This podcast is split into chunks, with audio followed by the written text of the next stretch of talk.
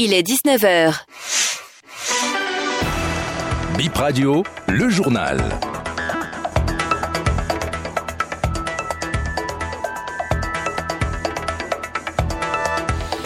Merci de prendre ce nouveau rendez-vous avec l'information sur BIP Radio, vol et détournement, dossier traité lors des audiences d'hier à Calavi. Vous suivrez les détails dans un instant. Et conseils à suivre sur les maladies mentales. Aujourd'hui, on célèbre les maladies mentales. Comment détecter Quelles précautions Les astuces dans un instant? Voilà pour l'essentiel. Bienvenue dans ce 19h. Après les vacances judiciaires, les procès ont repris dans les cours et tribunaux. Plusieurs dossiers de détournement et de vol au tribunal d'Abomey-Calavi. C'était hier. Les précisions de Laurette Yekmon un enseignant du CI condamné à 24 mois de prison, dont 6 fermes pour vol et abus de fonction. Il a comparu ce mardi au tribunal d'Abomey-Calavi pour détournement. Il aurait été recruté et formé par le directeur de l'école. À la rentrée, l'enseignant aurait perçu auprès de quelques parents la scolarité et les frais d'achat de cahiers d'activité, puis s'est enfui. Le directeur de l'école a porté plainte et l'encadreur est arrêté. Ses parents ont remboursé les sous au tribunal ce matin. Le ministère public a requis 18 mois contre lui. La Cour l'a condamné à deux ans de prison, dont six mois fermes. Toujours devant le tribunal d'Abomey-Calavi, un jeune homme de 25 ans jugé pour détournement de fonds. Il s'agit d'un employé dans un point de transfert d'argent mobile money. Le prévenu aurait remis la somme de 450 000 à un client ayant effectué un retrait. Ceci sans avoir reçu le message confirmant le retrait du compte du client. Le soir, au moment du point avec le patron, les deux constatent le manquant. Son employeur l'assigne en justice. Il est interpellé. Le juge l'a relaxé au bénéfice du doute. Mais l'accusé avait déjà remboursé les 450 000 pendant son séjour en prison.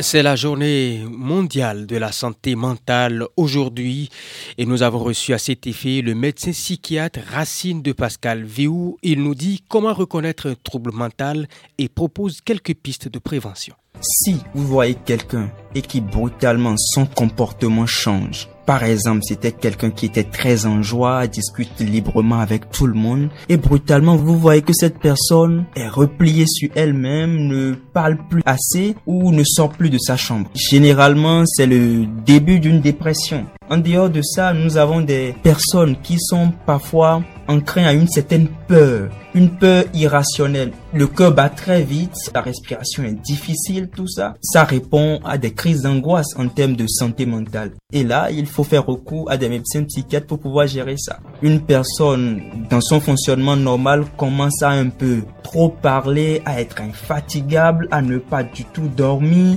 Et vous voyez, les propos qui sortent de la bouche de cette personne ne correspondent plus vraiment à la réalité. Et ce sont des choses qui répondent à des états psychotiques ou à des troubles bipolaires. Donc, dans la prévention, il faut partager de l'amour avec son entourage. Parce que la souffrance morale qui est liée à la maltraitance reste pour la vie et peut facilement ouvrir les champs pour que la personne tombe facilement dans la maladie. En dehors des cas de maltraitance, les cas d'abus sexuels précoces, de viol, que ce sont de grands facteurs d'instabilité sur le plan mental.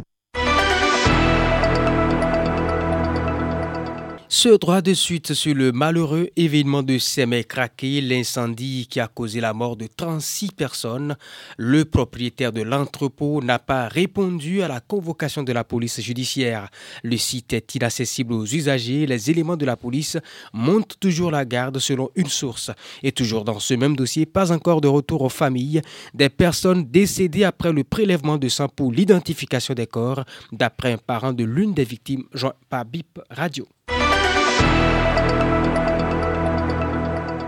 À Huyogbe, un des cinq blessés enregistrés le week-end écoulé dans une agression à la machette est décédé. Il s'agit d'une femme et d'un Saint-Ange, souligne le premier adjoint au maire de la commune.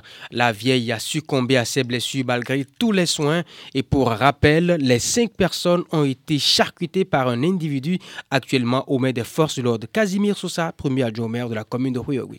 Il y a une vieille parmi les cinq qui est décédée hier. Ils sont aux soins à l'hôpital. Au fait, euh, la mairie suit la situation. Et les bonnes volontés aussi se manifestent pour aider les parents des victimes. Donc, euh, on, suit la situation, on s'inquiète de la situation pour voir quelles dispositions prendre afin de ne pas dénombrer d'autres morts. La mort, quand elle vient, quelle que soit la bonne volonté de la mairie, il n'y a rien qu'on puisse faire. Et c'est sur cette information que nous refermons cette édition, mesdames et messieurs. Merci de l'avoir suivi.